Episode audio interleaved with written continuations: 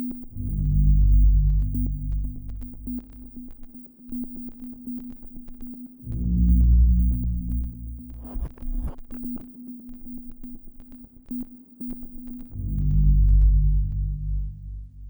final session today is about building resilience in financial services. Um, uh, joining me to discuss this are Alison Barker, Head uh, Director of Specialist Supervision at the Financial Conduct Authority, uh, Jennifer Calvery, Global Head of Financial Crime Threat Mitigation at HSBC, Stephen Dalton, uh, Head of Intelligence at the Insurance Fraud Bureau, uh, Jonathan Fisher QC, a barrister at Red Lion Chambers, and also founder and director of Brightline Law uh, and of BAE Systems. Well, thank you, thank you very much um, for coming. So, uh, somebody called Caroline Binham, who you've run into earlier on today, has been quite busy uh, over the past few days writing stories about a certain Danske Bank, um, which included a quote from Transparency International, UK's head of advocacy, which read, "It is no surprise that UK companies were the most commonly used to channel suspicious wealth through the bank." So it's a topic that is very much in the news not just this week. Um, so, uh, Alison uh, from the FCA, we can start with you. Uh, when we talk about resilience and building resilience, can you tell us how you see the role of regulators in that and, uh, how you at the FCA actually go about doing this? Okay, thank you very much, Barney. So, um, obviously, the regulators have a very key role to play in uh, building resilience across both the financial crime space, the cyberspace we've heard a, a lot about today. Um, our role, if I go into sort of a technical space, our role is to um, take action to prevent the financial sector from being used for the purposes of financial crime. So that's a role we take very seriously. And I think the, the sort of two key areas I will just focus on is firstly the role we play in um, intelligence sharing or working with other agencies in terms of as a community, how do we, both with other agencies and with the private sector, actually work to, um, to sort of combat uh, financial crime. And then our role as supervisors in uh, assessing whether firms are meeting the standards that, um, that, we, actually, uh, that we actually set. So the sorts of things that um, we're talking about in that space are, uh, you know, working, uh, looking at how firms are doing their risk-based analysis, how they're looking at customer due diligence, those types of things. So we will look closely at those. And on the cyber side, um, you may have been familiar with um, a discussion paper that we've issued recently alongside the Bank of England um, and the PRA uh, for, for market, for financial market infrastructure, which is talking about actually how do we build resilience for the sector in terms of technology in the cyberspace. So we have a, a sort of discussion around what what are the um, expectations and standards that we ought to look at. So I think those are important things from a regulator in terms of you know standard setting working in a partnership basis with other agencies. Um, we've heard mention of things like JMLIT. Uh, the FCA is very involved in those types of initiatives. Mm-hmm.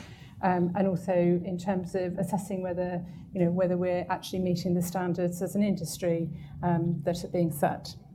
So uh, regulators and, and investigators and prosecutors have been handed quite a few tools over the last few years to take a not so arbitrary date of since the financial crisis. I'm thinking of UK Bribery uh, Criminal Finances Act, and Senior Managers Regime.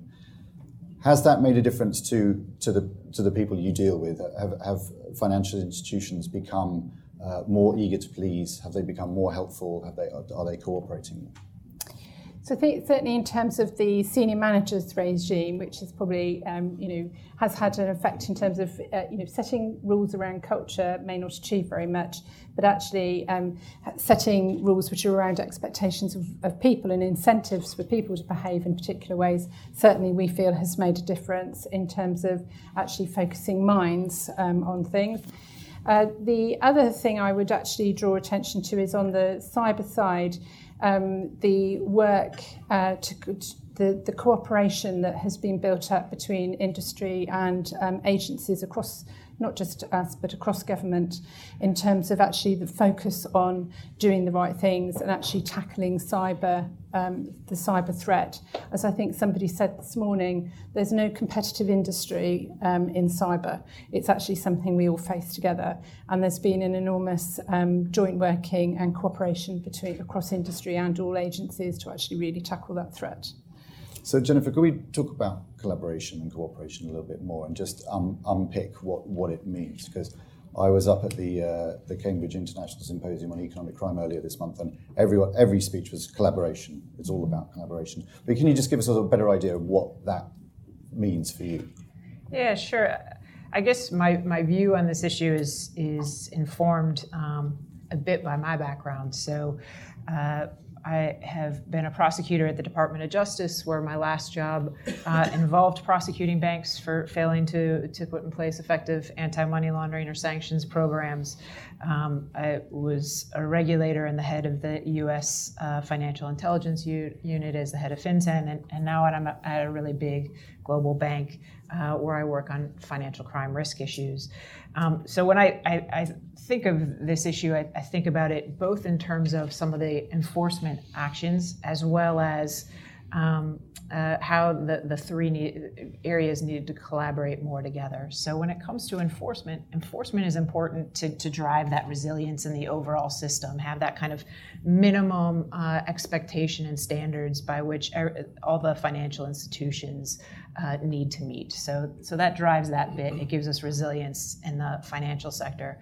But I can tell you, even at, when I was at the Department of Justice or as a regulator who was doing these enforcement actions, the really the more interesting part was the partnership between industry, law enforcement, and regulators uh, to work together to keep the financial system uh, free of criminal activity. Um, not so much where an institution failed to get it right and now we're going to enforce against them, but how can we work together as partners um, in this joint endeavor to try to keep the financial system free of financial crime? And so when you ask, what does this collaboration mean? It means just that getting all three players at the table and each talking about what your role is, what expertise you have, what data you have, and how we can make those things work together to enable, at the end of the day, law enforcement really to do its job when it comes to uh, financial crime.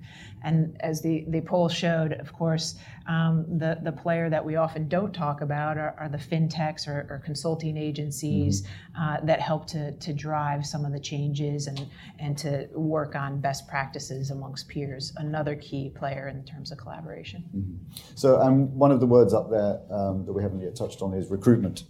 Uh, and I wanted to ask you uh, when you know thinking of, of, of your role, um, do people when you when you recruit them, do they have to now have and demonstrate, be able to demonstrate new skills in in compliance and risk identification and cybercrime before you hire them? Uh, is it something that you do in house? Uh, you know, how, how has that how has that changed? Actually, the interesting changes that are, are happening in our recruiting um, uh, are linked to, to perhaps what I'm wearing today. You might notice I'm dressed a bit more informally. Um, it's because today I'm working at our Park Street office, which is where we have our data scientists, our tech folks, um, and, and our people who are, are really adept at analytics. Uh, and we have more of a Google atmosphere there in terms of what we wear uh, and so forth. But really now, uh, our big focus, in addition to bringing in people who have skills and know the regulations and, and maybe know how financial crime works, is really bringing in folks that are adept at the use uh, of data and technology, um, both because that's where banking is going and the products and services are changing uh, and becoming more digital, but also because I think financial crime uh, compliance is, is turning digital. And so everyone across our space, whether they're a traditional compliance officer or whether our data scientists, are going to have to at least have some level of fluency with data, data privacy, like the last panel, um, and analytics. Mm-hmm. Thank you. Uh, Stephen, uh, tell us about the insurance industry. How has fraud and, and economic crime been, uh, been affecting you? And, and how does that also tie in with other forms of serious organised crime? Well, insu- um, insurance fraud conti- continues to be a significant threat for the industry. Um, last year, the Association of British Insurers um, reported that the total amount of detected insurance fraud was 1.3 billion pounds. That was over um, 112,000 uh, claims that were detected as fraud. Now, bearing in mind the industry is not there uh, to detect fraud. Uh, the level of undetected fraud is clearly unknown, uh, but is going to be significant as well. So it, it continues to be a significant threat for us. The, the vast majority of, of insurance fraud that's detected is within the motor sphere, um, uh, within sort of uh, um, what they call bent metal claims in terms of accidents and also personal injury. Mm-hmm. Um, whilst most of the detected fraud is opportunistic in nature in terms of first party uh, claimant activity, which is always difficult to tackle, um, there is a significant minority which is organised. Um, organised insurance fraud that's cross industry that attacks multiple sectors. And the, the Insurance Fraud Bureau is an organisation that was set up primarily in the first instance to tackle that. And we've talked a bit about collaboration, and there is a well established uh, and well-founded model that the industry, um, uh, which traditionally is seen as a little bit old-fashioned, and I've turned up today in my, my sort of three-piece suit. I wish I'd been a little, bit, a little bit more relaxed. Uh, should have, should have checked out, should have checked out the dress code. Um, but uh, it's it, it's proved to be a very innovative uh, model in, in terms of we, the, the insurance industry has has shared data for some time. Mm-hmm. Um, uh, there's a central register for motor insurance policies called the Motor Insurance Database, which is required under the Road Traffic Act.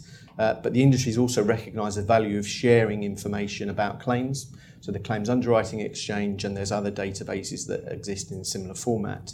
What the industry recognises, though, it needed some a custodian to oversee that data and to identify risks, organised fraud risks within it, and that was the reason that the IFB was set up back in 2006. And we're a not not-for-profit funded limited company, effectively um, funded by the industry to develop um, and identify uh, organised uh, criminals attacking the industry across sector. So we use that data, and there's about 143 million records within the consolidated data set that we hold, and we are able to use sophisticated uh, network analytics tools to identify patterns of risk behavior. But that can only take you so far. Uh, because at the end of the day, that's a pure analytic risk. You then need to develop that into, into what, what does that mean in real terms. And we work quite closely with um, uh, single points of contact within the insurance industry to establish evidential risk and evidential cases and we then um, engage with law enforcement and regulators to develop disrupt, disruption opportunities uh, to tackle those particular uh, cases. So that was our original focus. We're now moving uh, beyond motor. We continue to see that as a major threat, but uh, liability, public and employers' liability fraud, we're seeing organised activity in that area as well, as well as household fraud uh, in, in, a consistent approach. Everyone's aware of the travel sickness craze that went on a little while back, and whilst we're not necessarily suggesting that claimants in that space were organised criminals, certainly the people that were encouraging that and coordinating that activity uh, some of those individuals were, had links to organised crime. Um, and it's worth remembering as well that you know we're talking about money here, and we're talking about the fraud funding other kinds of criminality.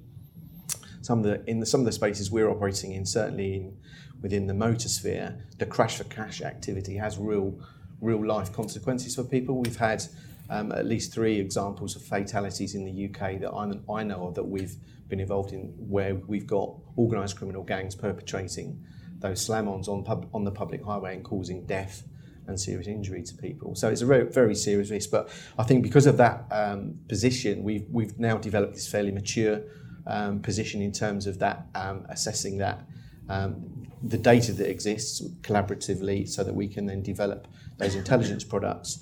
Um, finally, the, the, other thing to then to, having that basis and that en- that entity now the IFB, having been around for, for a while, is, is now established as a specified anti-fraud organisation.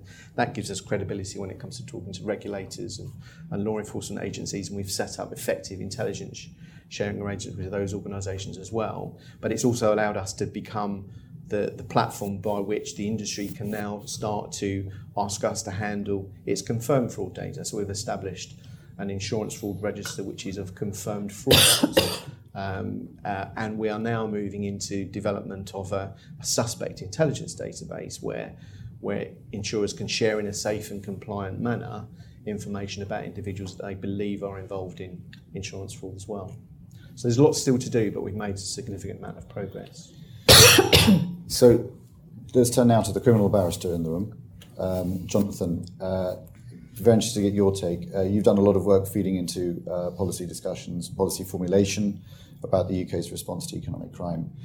Uh, just taking a, I'm particularly interested in in in, in, in, the, in the, the, time view. How have you seen uh, law enforcement agencies, regulators, and finance institutions respond to the threat of fraud and money laundering and other types of economic crime? Yes, um, well, certainly uh, the uh, prime mover in terms of the response, I think, on the ground has been to further the private public partnership, which you've been speaking about in terms of collaboration. That's unquestionably right. Mm-hmm. Um, but we've seen other areas of legal response. It's quite interesting since the GFC, we've really seen a push on uh, anti corruption. Uh, I say that's interesting. I, I, don't cry it for one moment. I'm sure it's a good thing.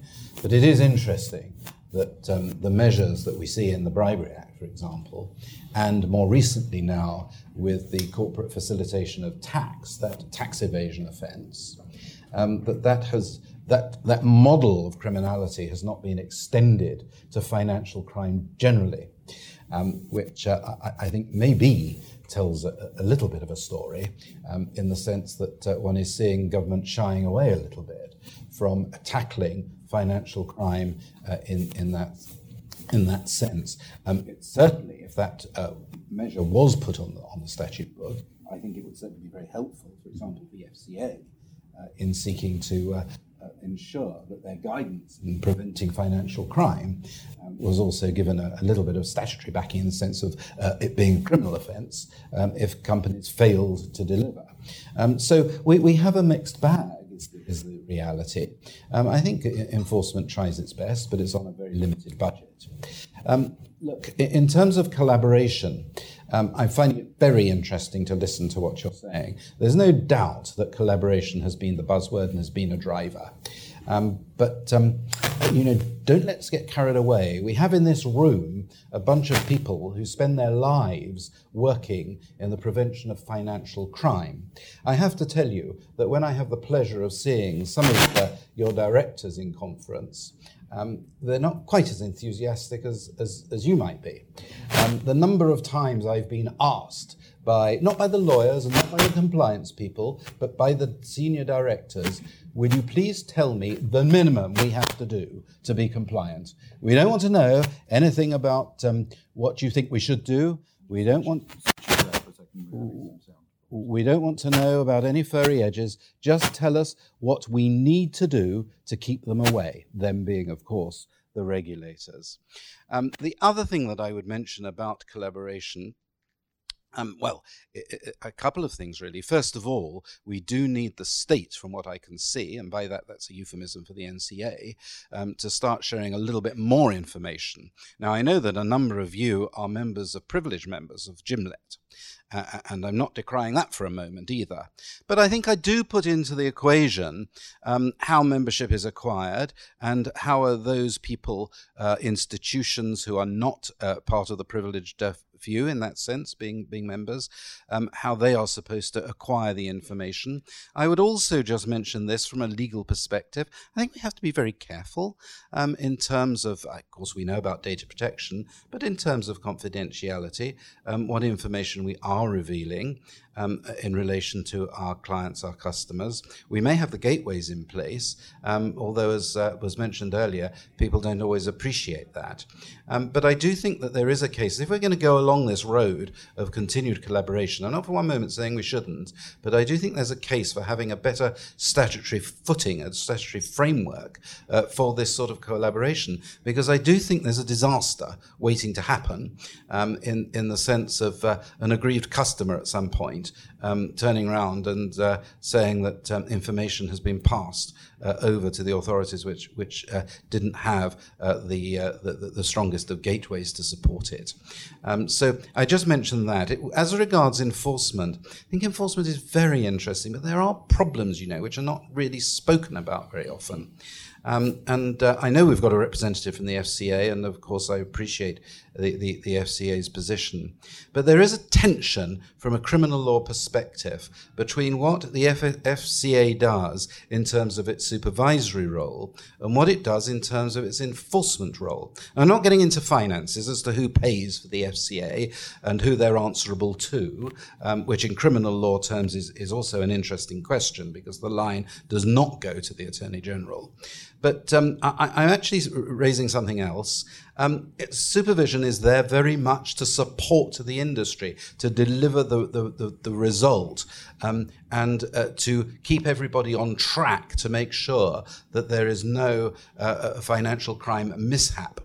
Enforcement, of course, is completely different. It may have, at the end of the day, a similar objective, uh, namely to prevent by deterring, but actually, it's from a criminal law perspective, it's not easy to square the two sometimes, because if you find that you've got enforcement action being taken in a situation where there's been in, uh, uh significant, considerable support from supervision, and that's been going on at the same time, you can see how, um, from the perspective of the financial institution at the end of that criminal uh, action, how they will have something to say about that, because it's the first defence you will reach for when you go to the shelf of on the off the off the shelf defences. You will say, "Well, we've only they knew what we were doing. We were dealing with supervision throughout." Um, and you can see see how that, that works. So, just a few thoughts um, as to uh, how one might approach these two important issues: collaboration and enforcement from a criminal laws perspective. Oh, oh. Are we still using? Are we back on? Are we still using? Uh, Rob, well, I'm going to. Over to you to pick up on pretty much anything. I actually wondered if Alison wanted to uh, to comment or, or, or, even to respond to some of Jonathan's comments. Um, well, yeah, I guess the Thanks, Rob. I think. Um, I think. Well, I know they're interesting comments. I guess the first thing I'd say is that um, in terms of law enforcement. Oh, sorry, are we sure, off mic? Do I need to press anything? No, I don't no. think so. Um, in terms of law enforcement, obviously from a criminal point of view, um, the majority, the lead prosecutor in terms of financial crime would be the National Crime Agency. Um, the FCA does have um, a, does have criminal powers. Um, and obviously, a lot of cases are also taken under our FSMA powers, which I think you would class as civil powers. So, um, in terms of just sort of in terms of how the law enforcement um, process um, works. Um, but I think in terms of what we would say is that uh, the sort of work we do in supervision to assess the standards that uh, people are working to is a necessary way of um, sort of working right across the financial sector to actually understand what those risks are and work to improve the standards across um, right across the sector um, as a whole, both in financial crime in terms of the anti-money laundering supervisory role that we perform, but also in relation to the, the work we're doing on cyber and technology resilience as a whole. So um, we have we have a wide role, and um, you know it covers a range of tools, and we use those tools um, in the appropriate way, or how we feel are an appropriate way. I guess probably as a, you know, you may have views as well. Thank you. Uh, um, I guess when I was at the Department of Justice, we viewed ourselves in, in that role as the regulator of last resort. Um, so playing on this idea of if the supervision um, uh, wasn't pulling out uh, exactly um, some of the weaknesses and breakdowns that we saw at a financial institution, um, or if they were so egregious, perhaps the supervisor had found them as well, but they were so egregious that it still deserved uh, criminal enforcement attention. Then that's what the the uh, Department of Justice would do, but always with a recognition that at the end of the day, um, post any type of enforcement action, it's really the supervisor that's going to have that ongoing relationship that's going to focus on any of those breakdowns and the remediation of those over time. So while uh, I, it, in some ways maybe it's no different than the three lines of defense at a bank, uh, if, if, the Justice Department was the third and final line, it would of course point out anything um, that it, it, saw in terms of, of shortcomings uh, of that next line um, while looking at, at, at, the first line, at the, the financial institution itself. Uh, and, and at the end of the day, uh, really the second line, uh, the supervisory agency is the the one that needs to oversee what's happening there. So there is some, some tension built into the system, and there were some tense discussions over the years. Uh, having been in all three of those chairs now, uh, I can tell you for sure there's some tense uh, discussions, but I think it's a, a, healthy tension that's meant to make the system more resilient.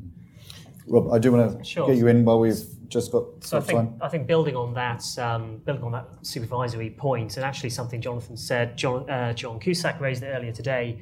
Um, I have to question why there is that concept or that question of the minimum required to be compliant with guidance uh, and expectations from a supervisory point of view.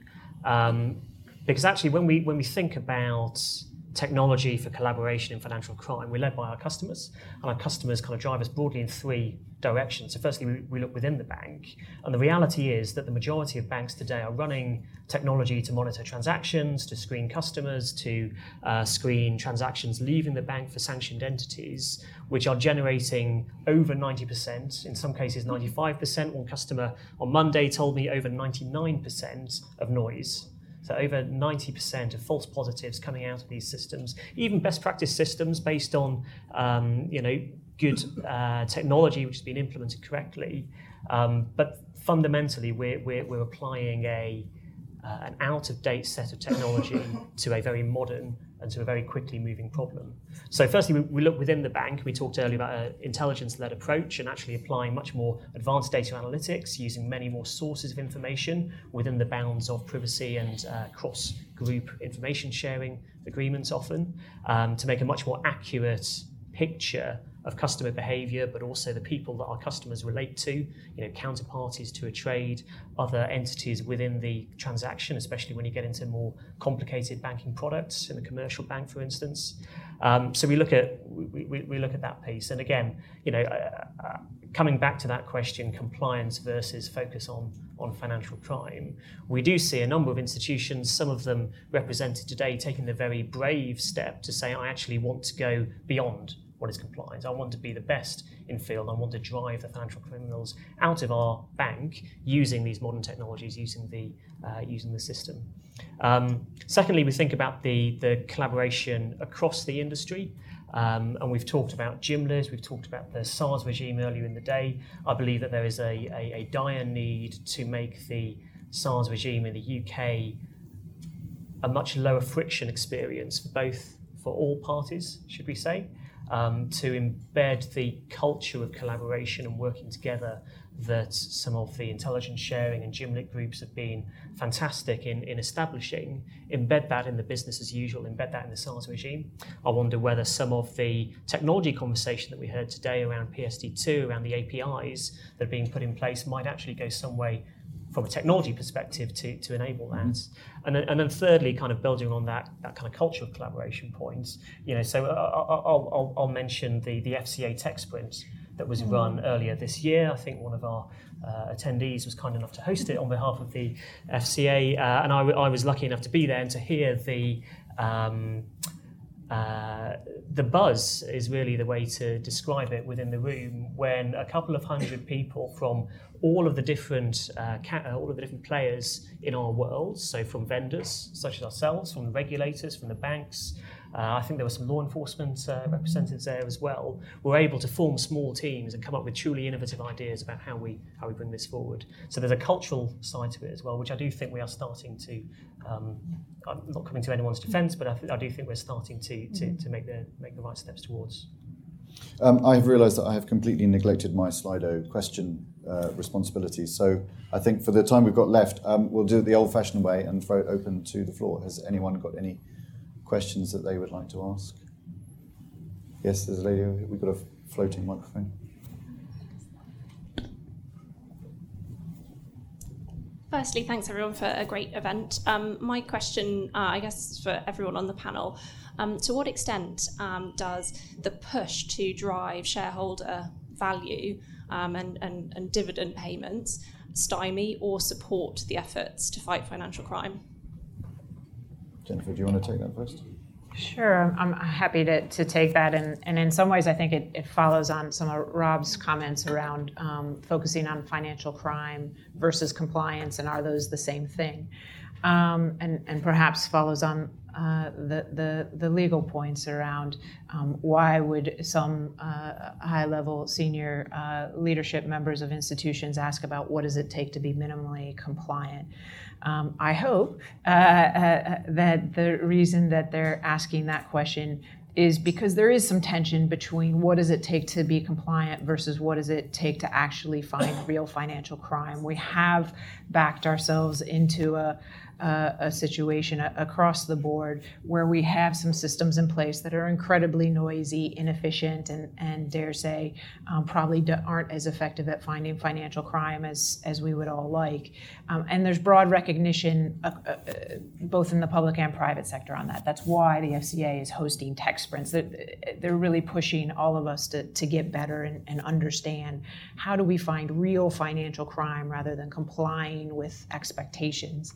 Um, and so, uh, at least at, at, our institution, we've taken the decision um, that we're willing to spend more money, um, both, first of all, to comply. That's our absolute requirement, and we will comply. So, um, continuing to, to strive to make sure we have that exactly uh, right, which is an ongoing process, um, but also to take uh, uh, the extra step of investing in things that aren't yet required, but the future. Uh, how do we think we could find financial crime even better than we do today?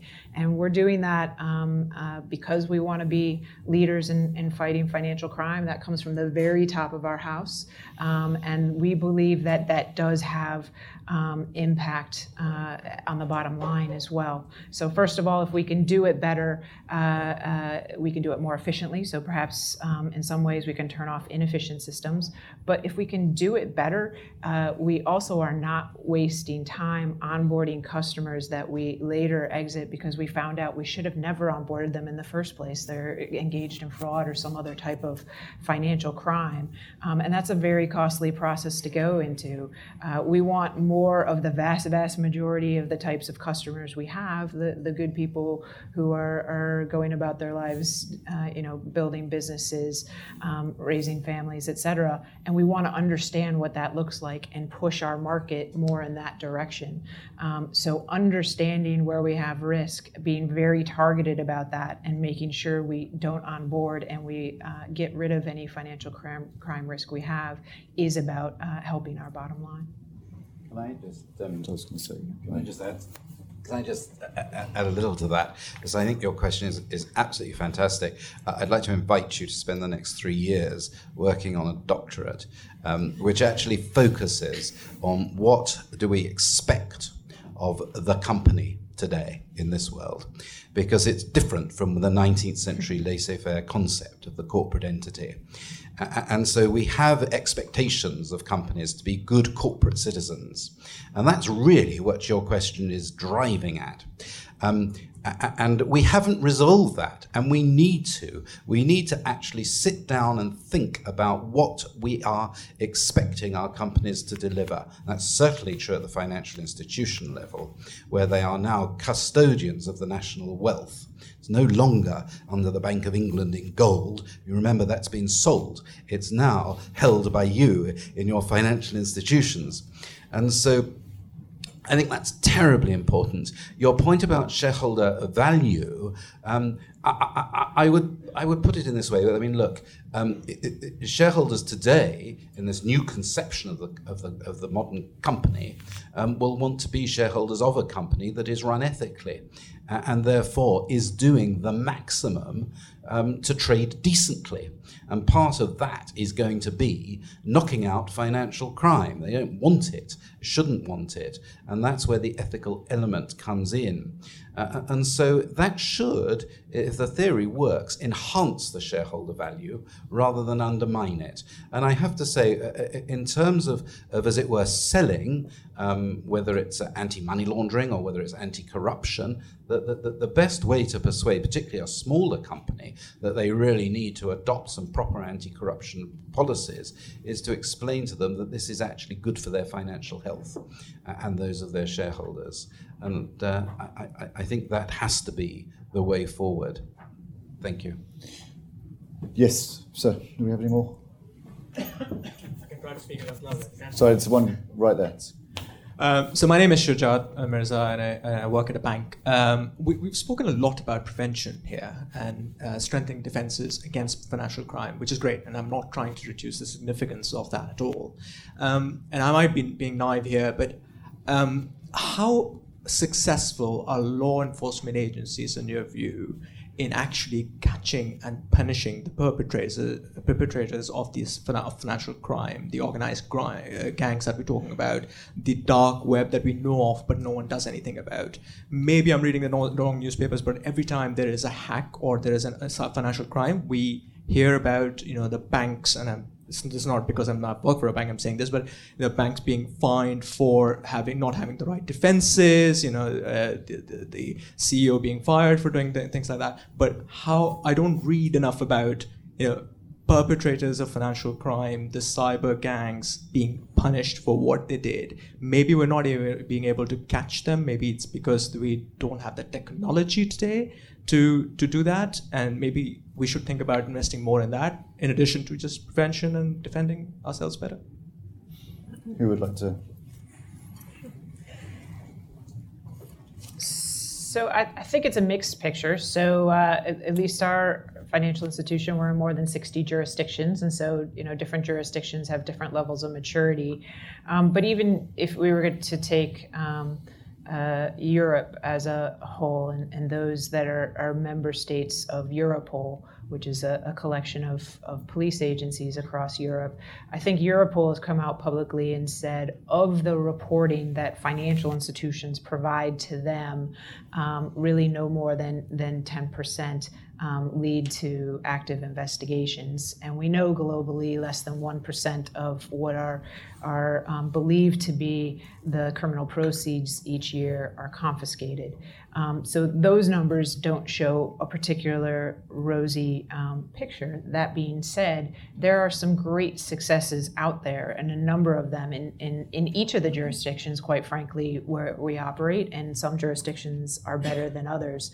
Um, I don't think we can kid ourselves that any of the activities we're doing are going to stop crime and that crime is going to end. I don't know how achievable that is. So it's really about making sure that we're being efficient and effective in what we do do. We're going after the most serious things that we're prioritizing, et cetera, as a society, what we want our, our law enforcement to go after. Um, and I think, quite frankly, that's that's probably an area where there's still some work to be done. Um, and there's no question the UK is internally right now is leading an effort to look at how can we modernize the efforts of our law enforcement, their capabilities to be more effective in this area. Stephen, did you have? Uh, yeah, so I'm going to talk from a, an insurance uh, fraud perspective. Uh, certainly, the, the insurance industry had a, a major challenge uh, with getting uh, law enforcement to take insurance fraud seriously uh, a few years ago.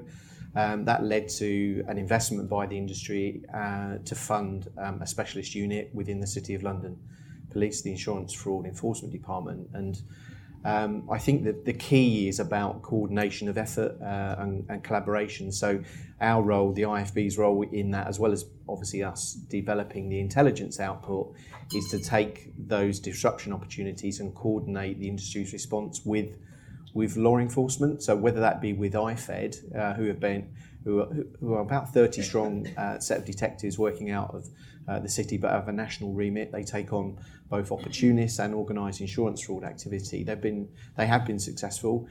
It, a lot of this is about um, media attention as well and getting getting the attract the, the attraction of media to sort of publicise uh, the stories. And that's certainly the case with the organised fraud activity. We've seen uh, fairly effective media responses to, to, to, that sort of activity. So uh, that's not to say uh, that there isn't more to do. I agree with um, uh, my colleague here in terms of you know the, the proportion of activity um, still remains low, but it's a challenging environment. We know that the UK um, it, uh, faces challenges in terms of resourcing, which is why the industry has stepped in to provide some additional funding to, to support uh, that activity. Um, but for me, the key uh, around this is making sure that uh, from our from our perspective, the industry looks to provide as much as it can to uh, to law enforcement to effectively give them the job wrapped up uh, in a bow, so that they they don't.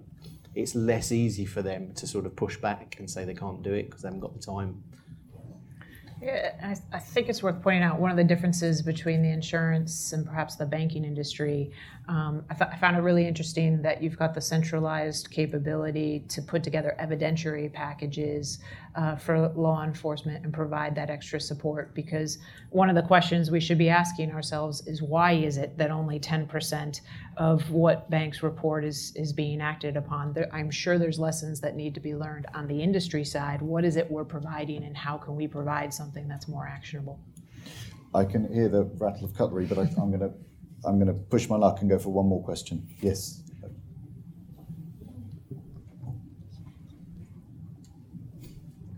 Um, I'd love the panel's opinion on whether the fines that have been handed down to the largest banks over the last 10 years or so have been enough to encourage them to be compliant or deter them from doing, in some cases, frankly, criminal things.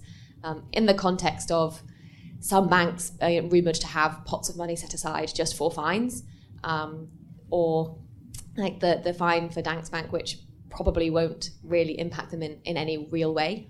Interested in opinions on that? Should I start on that one? Yes, please. Um, so I think uh, you're you're right that, and I think it's a comment that was made earlier that um, you know uh, the enforcement regimes uh, provide uh, a very important and credible deterrence, and from a UK perspective. Um, you know, some of our fines are actually very significant. So, um, 163 million is the largest fine that we've handed out for um, anti-money laundering um, breaches. So, um, and uh, obviously the US has handed out significant fines as well. So we would hope to see that those um, those uh, those actions actually do form a credible deterrent. But what I would say that as a regulator, of course, our supervisory action um, and the range of tools that we have, we would look at those uh, all together as ones which are actually move the industry into into compliance um, and actually be uh, more proactive in terms of how it's acting to deter financial crime. Yes, very quickly. If you... Yes, absolutely. Um, so, very shortly, um, it a, tends to be a, a fact that when a, a, large settlement is announced, the share price goes up. Um, I think that gives you an answer um, in rather simple terms. Um, I think the other thing I would just say, and it's slowly starting to happen, um, is that I think that the regulators, as enforcers, um, need to be a little smarter. Um, we could, for example, think about taking away licenses or suspending um, banks from doing certain business. I'm not suggesting we would necessarily hit the holding company, but there are subsidiary companies that could be looked at. I rather think we could be a little smarter, um, and we're of course seeing this with the senior managers regime, but, but I think we could start declaring more people unfit and improper. Um, and etc. I think we need to be a little smarter. It's not simply a matter of hitting them with the fine and then watching the share price go up. Thank you. Uh, Rob, Alison, uh, Jennifer, Stephen, Jonathan, thank you all very much. Thank you for your questions.